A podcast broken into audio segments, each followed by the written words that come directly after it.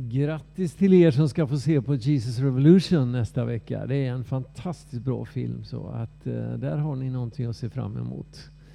Det kan man behöva när det är så här mörkt och murrigt som det är just nu. Eh, det märks skillnad när man åker hit på kvällarna att det är betydligt mycket mörkare än vad det var när vi började den här lärjungaskolan.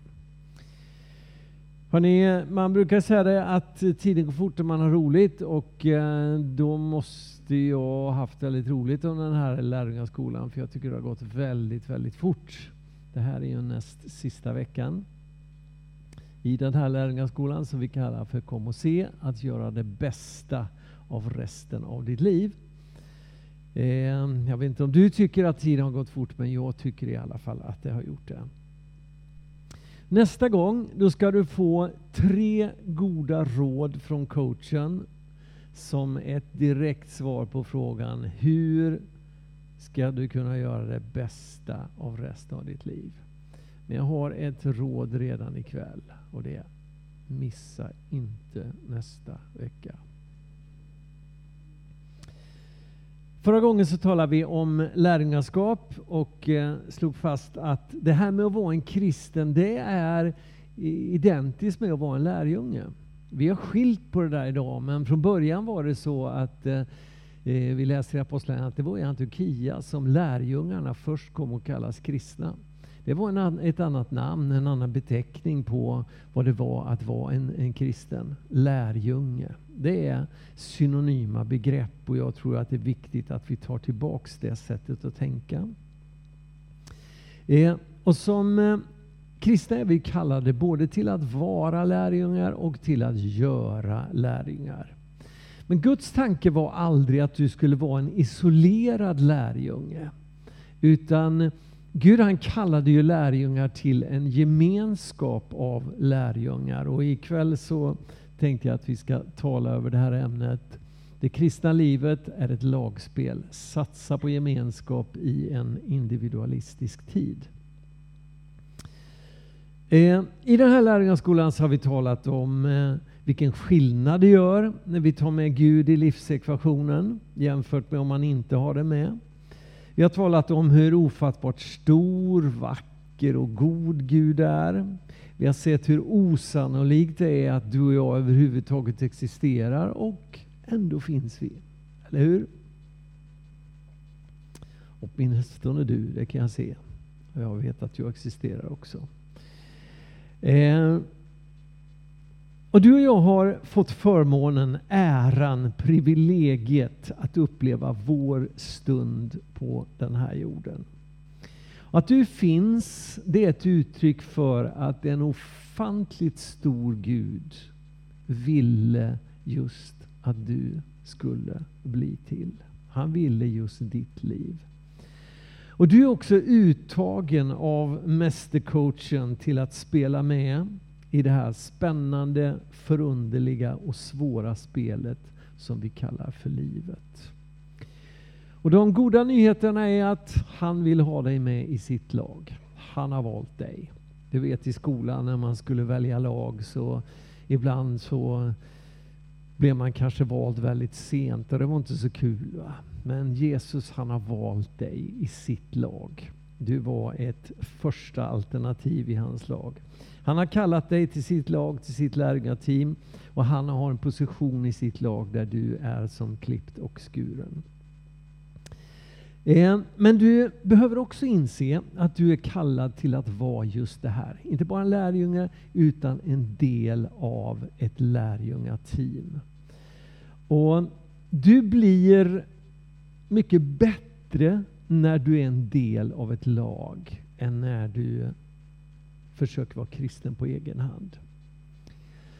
Vi lever ju i en extremt individualistisk tid. Enligt World Value Survey, ett eh, världsomspännande nätverk av forskare som studerar värderingar och deras inverkan på det sociala och politiska livet, så är Sverige verkligen inte landet lagom.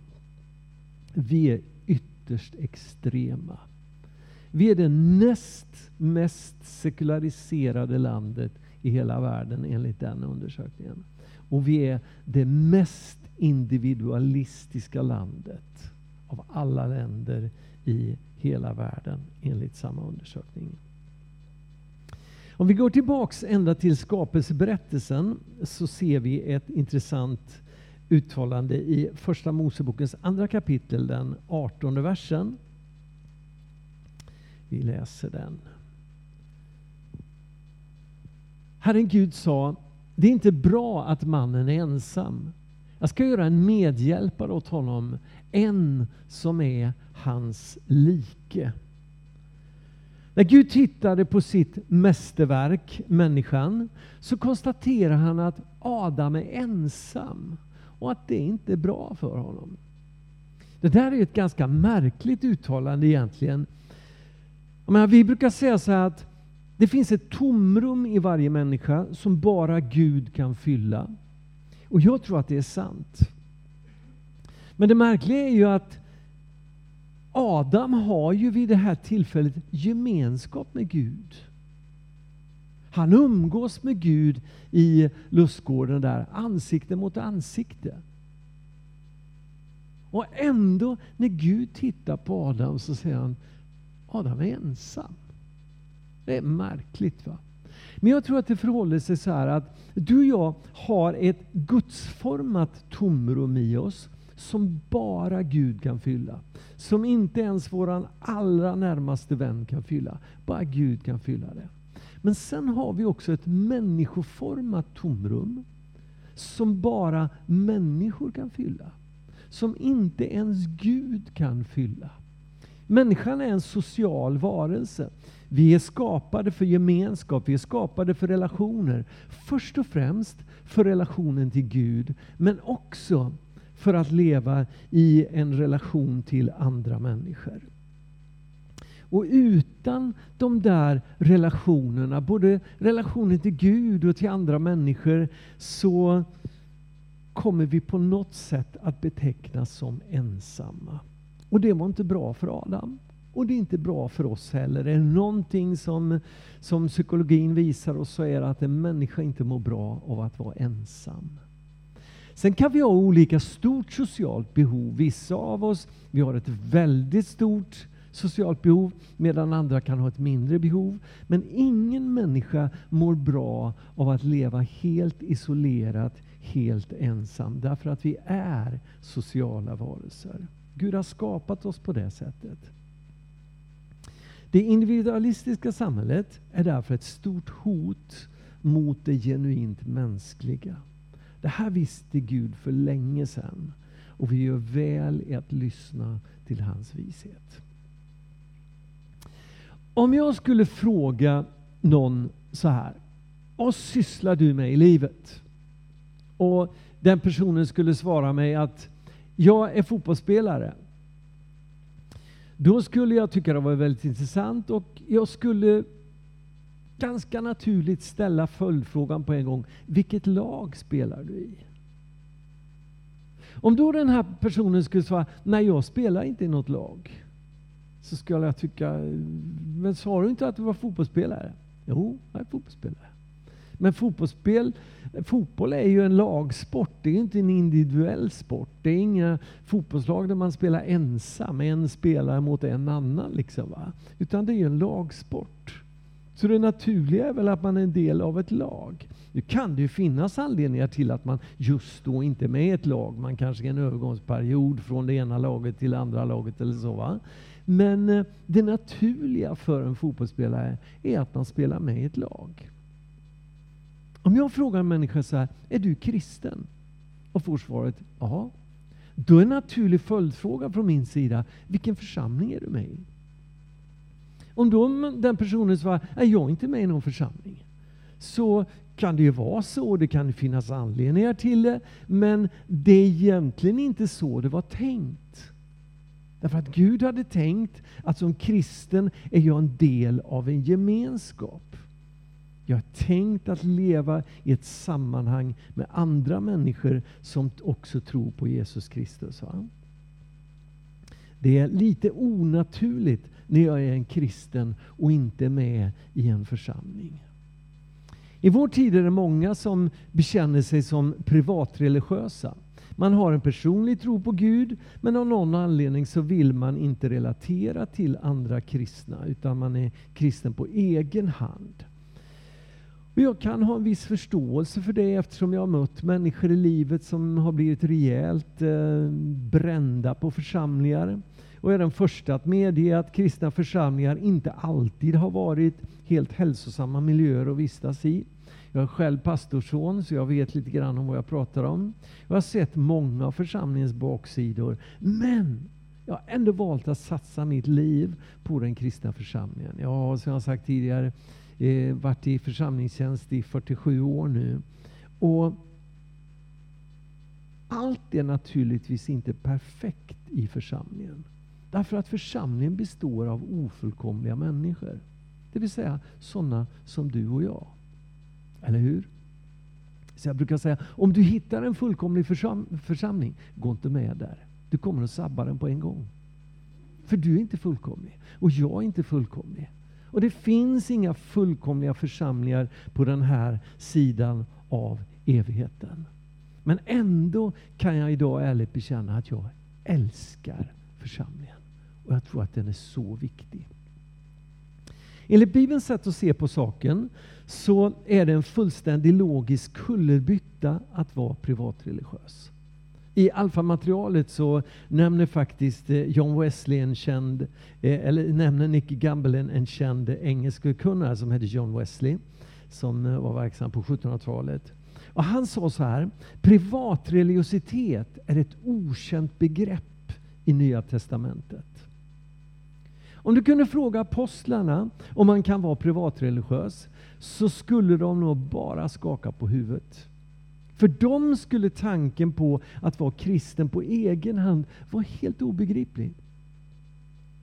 Att vara kristen, det var att vara en del av församlingen, av Kristi kropp. Att bli en kristen var att komma med i den kristna gemenskapen.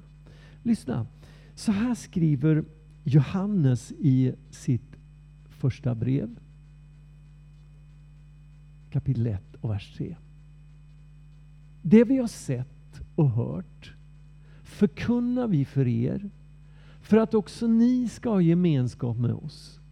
Och vår gemenskap är med Fadern och hans son Jesus Kristus. Det budskap som de första kristna förkunnade var att den kristna gemenskapen stod öppen för den som inte, ännu inte tillhörde den. Det vi har sett och det vi har hört, det förkunnar vi för er för att också ni ska ha gemenskap med oss. Alltså, välkommen in i den kristna gemenskapen. Och vår gemenskap är med Fadern och hans son Jesus Kristus. Alltså, välkommen in i den kristna gemenskapen. Du är välkommen att vara en del av vår, våra gemenskap. Och i den gemenskapen så finns Gud. Där finns Jesus Kristus. Välkommen in i gemenskapen. Det var så man predikade på den här tiden. Kristen tro det handlar om att leva i en relation till Gud. Det handlar inte om en religion, det handlar om en relation till Gud och till andra kristna. Vet, korset handlar både om den där vertikala sidan och den horisontella eh, dimensionen. Och kristen tro kan egentligen bara uttryckas i båda de här relationerna. Precis som ett korsord. Är det någon som löser korsord här? Om du gör det så vet vi att innan ett korsord är färdigt, färdiglöst, så måste både de där raderna, de vertikala raderna och de horisontella raderna vara fyllda, eller hur? Och På samma sätt är det med den kristna tron. Om inte både liksom den vertikala relationen, relationen till Gud och relationen till andra kristna, den horisontella relationen. Om inte båda de är där så, så är det någonting som är ofullständigt i min tro, eller mitt sätt att leva ut tron. Därför att tron den måste levas ut både i relation till Gud och till kristna syskon. I vår individualistiskt präglade tid behöver vi verkligen återövra den här kristendomsuppfattningen. Att kristen tro handlar inte bara om en tro på Gud. Det handlar om att leva i gemenskap med kristna syskon. I alfakursen så berättar också Nicky Gamble ett eh, strålande exempel. Han, han berättar om en eh, ung kille som blev en kristen. Och han eh, gillar det här med den kristna tron. Men han hade så svårt att förstå, vad ska man med församlingen till? Så han gick hem till en gammal, vis, klok kristen man. Och så sa han till honom, satte sig ner där framför den öppna spisen som han hade. Och så börjar de samtala. Och så säger den här unga killen, jag har ju blivit en kristen nu. Jag tror på Jesus och jag älskar det här. Men vad ska man med kyrkan till? Och den här vise gamle mannen, han, han sa ingenting. Han bara gick fram och så tog han sån där eldtång och så tog han ett vedträd från branden och så la han det lite grann vid sidan om de andra vedträden. Så gick han tillbaka och satte sig i fåtöljen där och sa ingenting. Den här unge kristna, han, han såg liksom, satt och tittade på det här vedträdet och såg att ganska snart så slutade brinna i det där vedträdet. Då gick den här gamle mannen fram och så tog han det där vedträdet igen och lade det bland de andra. Så gick han och satte sig igen, sa ingenting. Och så ser den här unge kristna att det dröjer inte länge förrän det börjar brinna igen i det där vedträdet. Den här gamle mannen behövde inte säga någonting. Budskapet var väldigt tydligt och det gick in. I den kristna gemenskapen så bevaras vi brinnande i vår tro. Det är svårt att bevaras brinnande i den kristna tron utan gemenskap. Utan närhet till andra människor som delar samma tro som jag. Den kristna symbolen är ju korset. Och Därför är jag så glad, som jag sa tidigare en gång, att vi fortfarande har korset i vår flagga. Och i centrum av hela världshistorien så står det där grova till, tillyxade korset, liksom, det här grova korset. Vi har ett sånt där.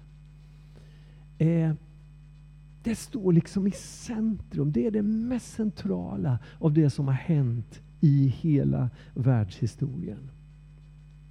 Och Det kristna budskapet är budskapet om korset. Det är budskapet om vad Jesus gjorde en gång för alla på korset. Det handlar om att han tog dina och mina synder på sig. Och Vi ska aldrig skämmas för det här budskapet om korset. Därför att det är Guds kraft till frälsning för var och en som tror. Men korset har ju både en vertikal och en horisontell bjälke. Korset vittnar om att i Kristus så har både vår relation till Gud och vår relation människa och människa emellan blivit upprättad. Det är mycket som sker där vid korset och vi skulle kunna hålla på flera timmar och tala om det. Men låt mig bara peka på en vacker detalj som bara ett av evangelierna fångar in. Det är bara Johannes som i sitt evangelium nämner om det. Men det är inte så märkligt att det är han som tar med det. Lyssna härifrån Johannes evangeliets 19 kapitel, vers 25 till vers 27. Vid Jesu kors stod hans mor och hennes syster Maria som var Klopas hustru och Maria Magdalena. När Jesus såg sin mor och bredvid henne den lärjunge som han älskade sa han till sin mor Kvinna, där är din son. Sen sa han till lärjungen, där är din mor. Från den stunden tog lärjungen hem henne till sig. Jag tycker att den här lilla berättelsen är så bedårande vacker. Alltså mitt i sin egen olidliga smärta som Jesus måste ha gått igenom på korset så orkar han sträcka sig ut och bry sig om några andra människors behov. Vet, många gånger blir du och jag fångar i våra egna svårigheters fängelser. Där fastnar vi och vi ältar våra egna problem. Vi förbannar den här världens orättvisor och vi blir fångar i vår egen bitterhetsfängelse. Jesus hängde uppspikad på ett kors. På ett sätt så var han så ofri som en människa skulle kunna vara. Han kunde inte röra på sina, sina armar, han kunde inte röra på sina ben. Han satt fjättrad vid korset. Men han lät sig inte stängas in i självupptagenhetens fängelse. Trots att han hade all anledning i världen att kunna få göra det. Trots sin egen smärta så orkar han sträcka sig ut och bry sig om andra. Och på det sättet så var han som hängde fjättrad vid korset mer fri än den människa som tycks fri att kunna göra precis vad hon vill. Men som lever i fångenskap i sin fattiga, tomma, individualistiska självupptagenhet. På korset öppnade Gud vägen till sig. Jag vet, när Jesus dog på korset så brast förlåten i det allra heligaste. Helt plötsligt var vägen in i Guds närhet vidöppen.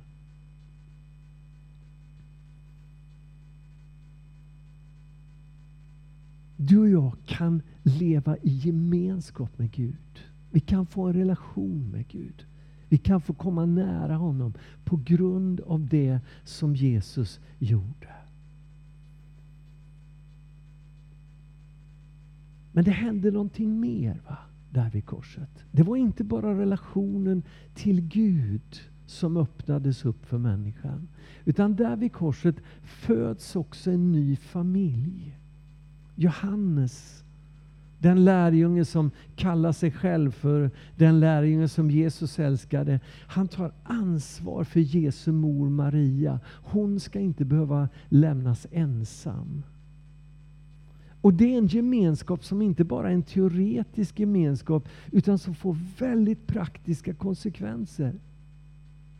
Det är inte det att han bara kallar henne för sin mor och hon kallar honom för sin son, precis som vi kan kalla varandra för bror och syster i församlingen. Va? Utan man tar de praktiska konsekvenserna av det. Från den stunden läste vi, tog lärjungen hem henne till sig. Alltså det är på riktigt riktigt. Jag tror att den där berättelsen är en profetisk bild av den kristna församlingen, av kyrkan. Vid Jesu kors så strömmar Guds kärlek ner till människan och där upprättas relationen mellan Gud och människan. Du får rätten att bli ett Guds barn. Inte på grund av någonting som du har gjort, utan bara på grund av det han gjorde en gång för alla. Där vid korset så står Fadern, som vi möter i liknelsen om den förlorade sonen, och väntar med en öppen famn. Han vill krama dig så att all skuld, skam, synd, fruktan, ångest och hopplöshet rinner av dig. Han vill kyssa dig med sin helige Ande. Han vill sätta sin förbundsring på ditt finger och han vill ikläda dig sin allra finaste dräkt, nämligen Kristi egen rättfärdighet. Han vill placera dig i Kristus Jesus. Han upprättar fullständigt relationen mellan dig och sig. Men vid Jesu kors upprättas också en ny relation människa och människa emellan. Där föds en ny familj. Guds familj. Den levande Gudens församling. Kristi kropp. Det är män och det är kvinnor. Det är unga och det är äldre. Det är fattiga och det är rika. Det är husägare och det är hemlösa. Det är judar och det är greker. Alla de här görs till en ny familj i Kristus. Vi är alla kallade att tjäna Gud tillsammans. Kallade att älska varann och att visa praktisk omsorg om varann.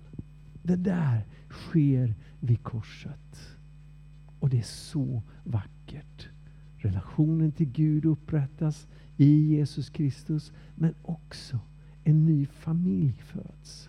Och Guds tanke att i den stund som du blir en personlig kristen så kommer du in i en gemenskap med honom själv men också med andra människor som delar precis samma tro som du.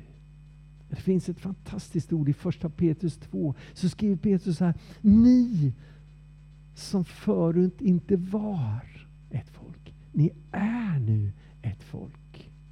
Ni som inte hade fått barmhärtighet. Ni har nu fått barmhärtighet.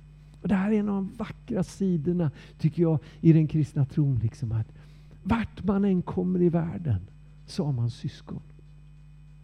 Jag har varit i många olika länder i vår värld.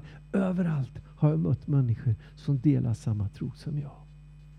Och så möter man en människa, jag var vid ett tillfälle i, i, i Östmalaysia, ute i, i alldeles i ytterkanten av Sarawaks djungel. Och dit kom eh, människor som, eh, från ett folkslag som heter ibaneser. De mötte oss på en, en, en kinesisk församling som hade ett böneberg alldeles i utkanten där. Och de hade kommit dit. De hade varit huvudskallejägare ända till, fram till på 50-talet. Levde i långhus ute i djungeln där. Men på 80-talet så, så, så föll Guds ande över det där området. Och mängder av människor, mängder av ibaneser kom till tro på Jesus Kristus. Och nu kom de till det där böneberget. För under en vecka var tillsammans med oss och vi skulle få vara med och ge undervisning. Och det var fantastiskt. Jag frågade en av dem, hur tog du dig hit? Och sa han, jag, jag sprang en dag genom djungeln. Tills jag kom till min farbrors hus. Och då, där sov jag över natten. Och sen så gick jag och min farbror en dag tills vi kom till vägen. Och sen tog vi bussen.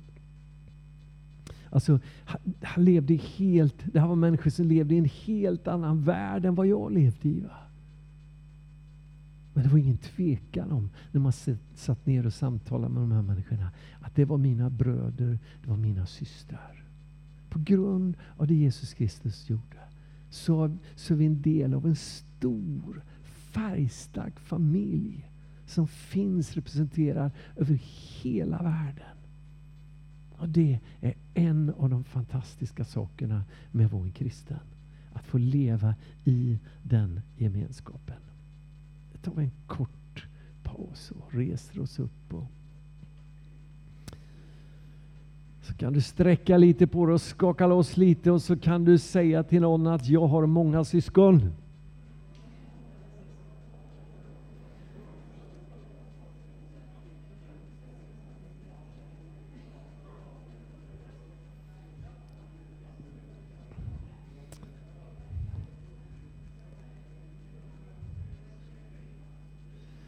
Kan du också säga att du är min bror eller du är min syster.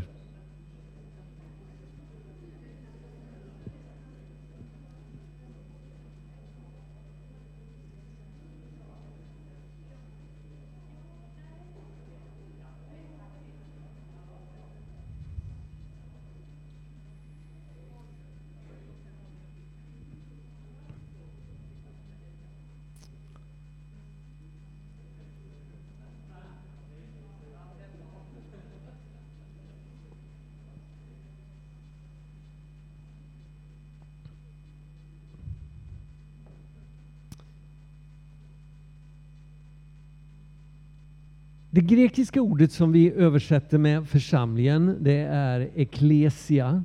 Och det betyder de utkallade eller en samlad grupp av människor, de församlade. Vi har kallats ut ur världen till att leva i gemenskap med Gud. Och vi är en eh, samlad grupp av människor som delar samma tro, som har samma relation till Gud. Vi är alla hans barn. Vi har alla samma rätt att kallas hans barn. Och Församlingen är i all sin ofullkomlighet ett det finns många namn, många illustrationer, många bilder. Det finns över hundra illustrationer faktiskt när det gäller församlingen. Några av de vanligaste är ju att, att vi är ett heligt tempel, vi är ett Guds folk, vi är Guds familj, vi är Kristi kropp. Och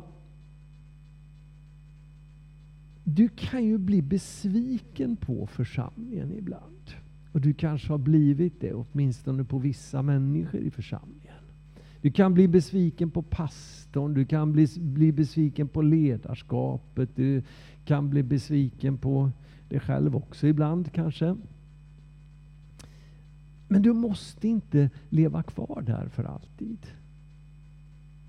Det finns många människor som har blivit besvikna på församlingen och många gånger med all rätt kanske också.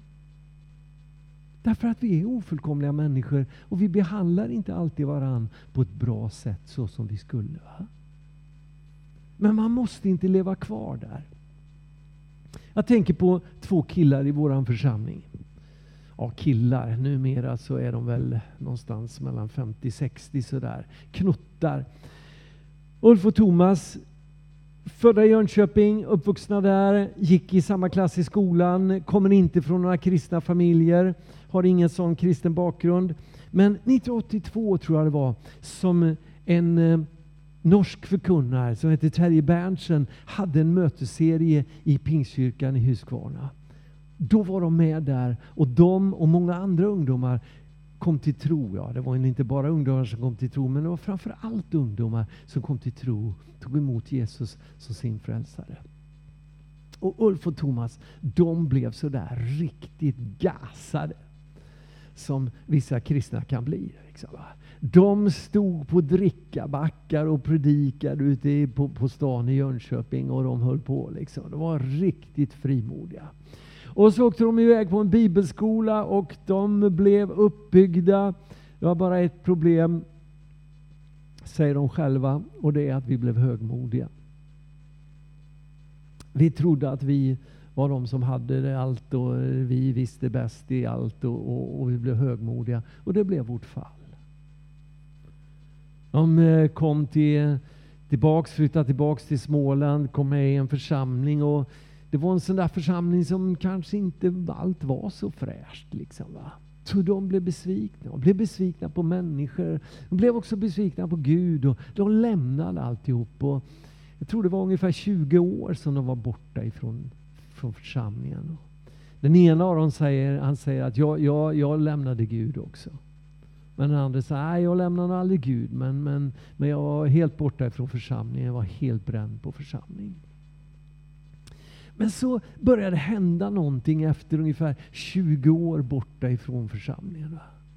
Och det som hände det var att Ulfs fru Åsa hittade tillbaks till tron. Och du vet, kvinnans list övergår mannens förstånd. Så hon tog en böneduk och så tog hon hjälp av några släktingar och så bad de över den där böneduken. Och så stoppar de den i Ulfs örngott. Så han kommer på kvällen och lägger sig där i sängen, inget ont anande. Va? Och så sover han den natten. Och morgonen efter så vaknar han och bland det första han säger den dagen, det är till Åsa.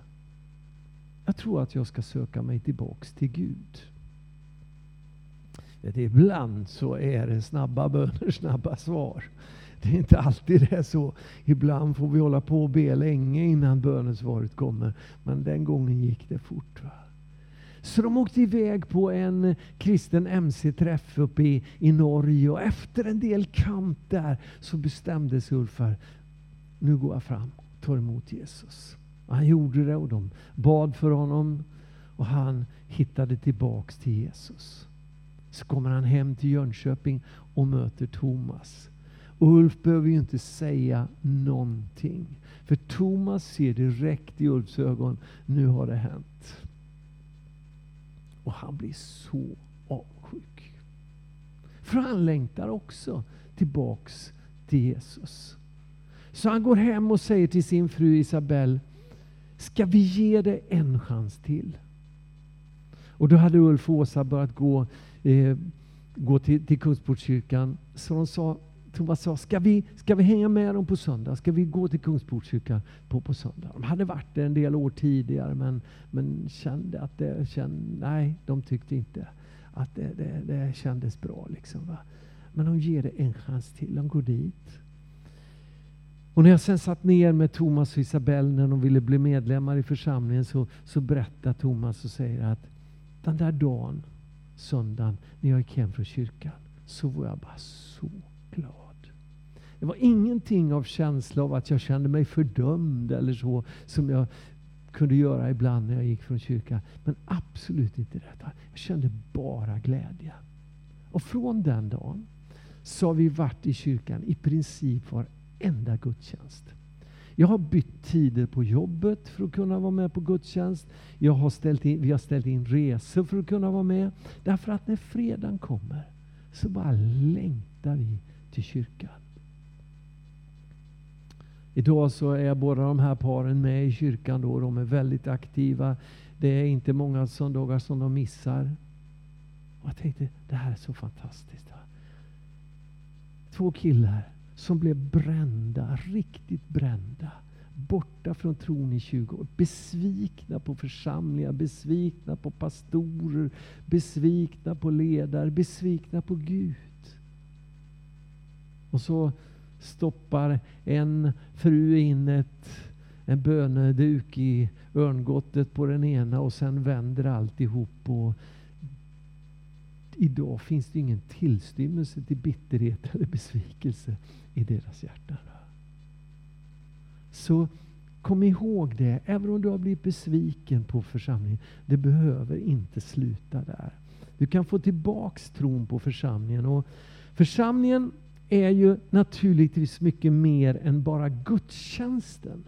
Men gudstjänsten är ändå någonting av navet i församlingen. Och det finns många argument som man kan möta från människor som inte tycker att man behöver gå till kyrkan. Om man överför de vanligaste argumenten till att gälla behovet av att duscha istället, så skulle du kunna få följande tio skäl till varför jag aldrig duschar. Alltså en bild för varför jag aldrig går till kyrkan. Till exempel det här. Jag tvingades till att duscha när jag var liten, så jag fick nog av det. Eller, människor som duschar, de är allesammans hycklare. De tror att de är renare än alla andra.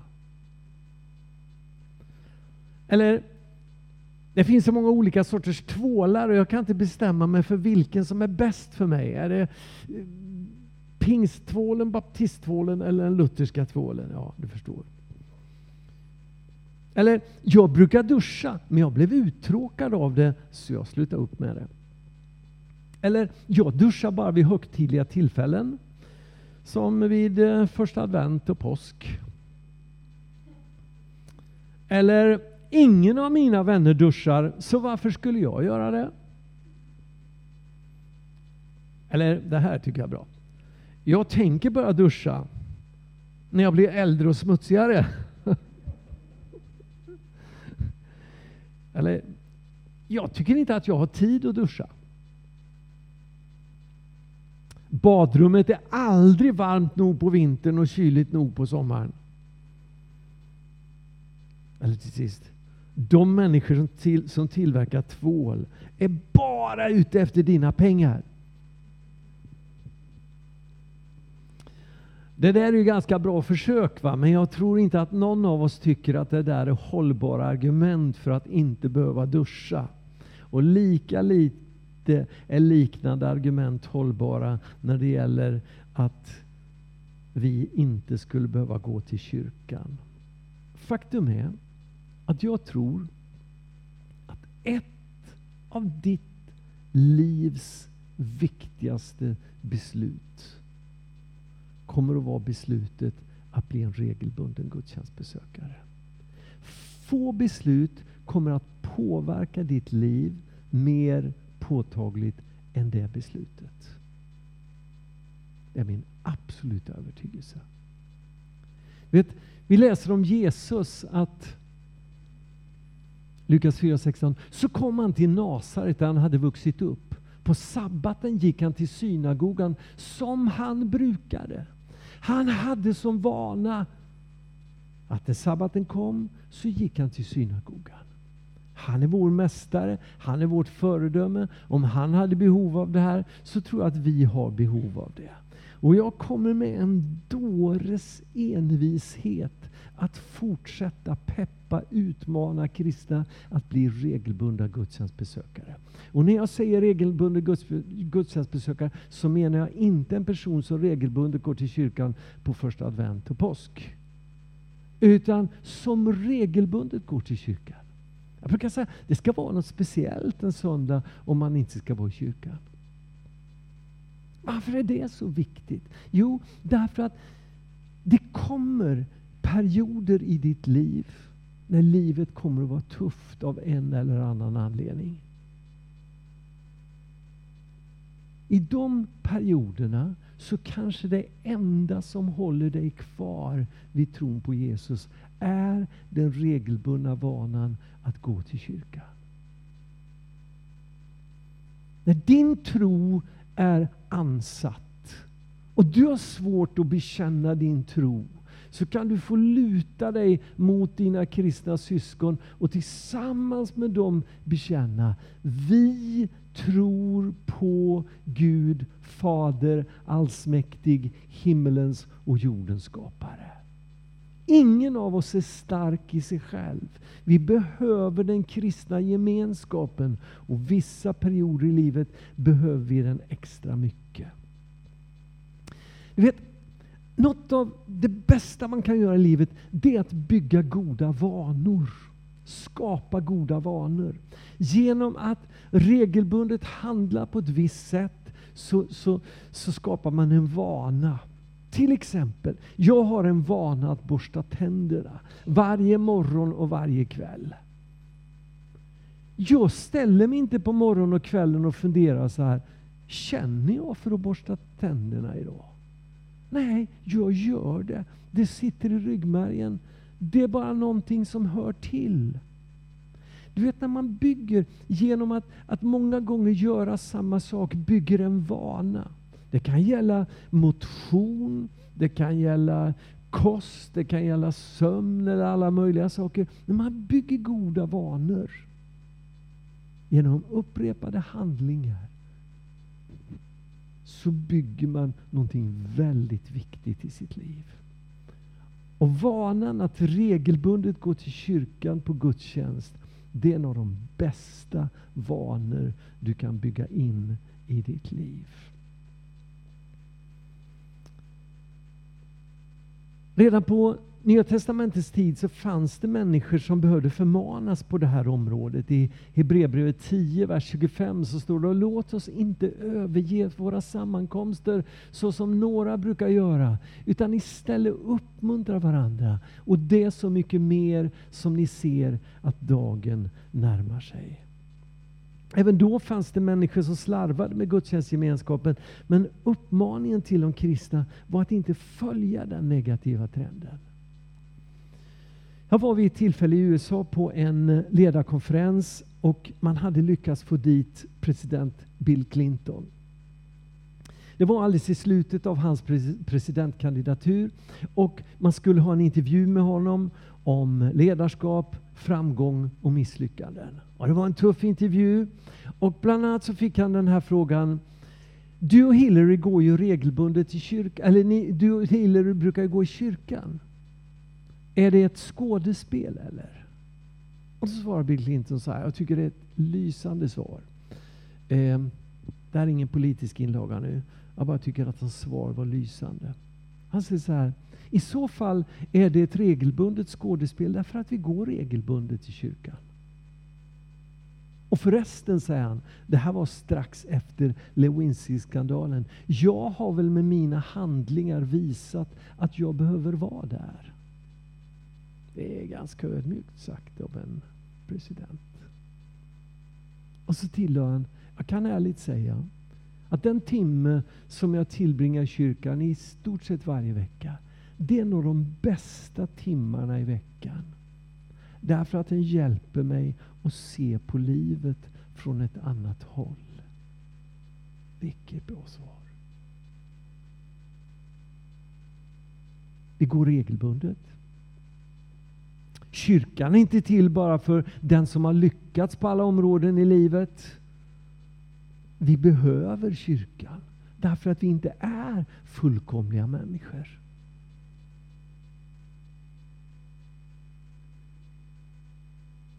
Och så det där, den hjälper mig att se på livet från ett annat håll. Du vet, vi är överösta av information, av intryck under hela veckan.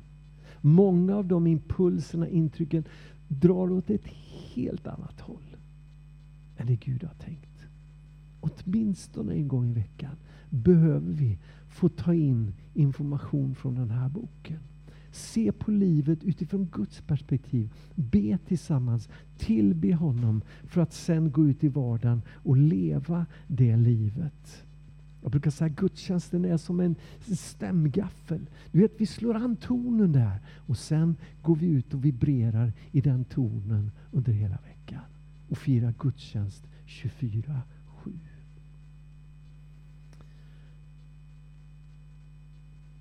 För att kunna leva det livet så behöver vi laddas gång på gång. Precis som du vet den här mobilen, den behöver laddas gång på gång för att fungera.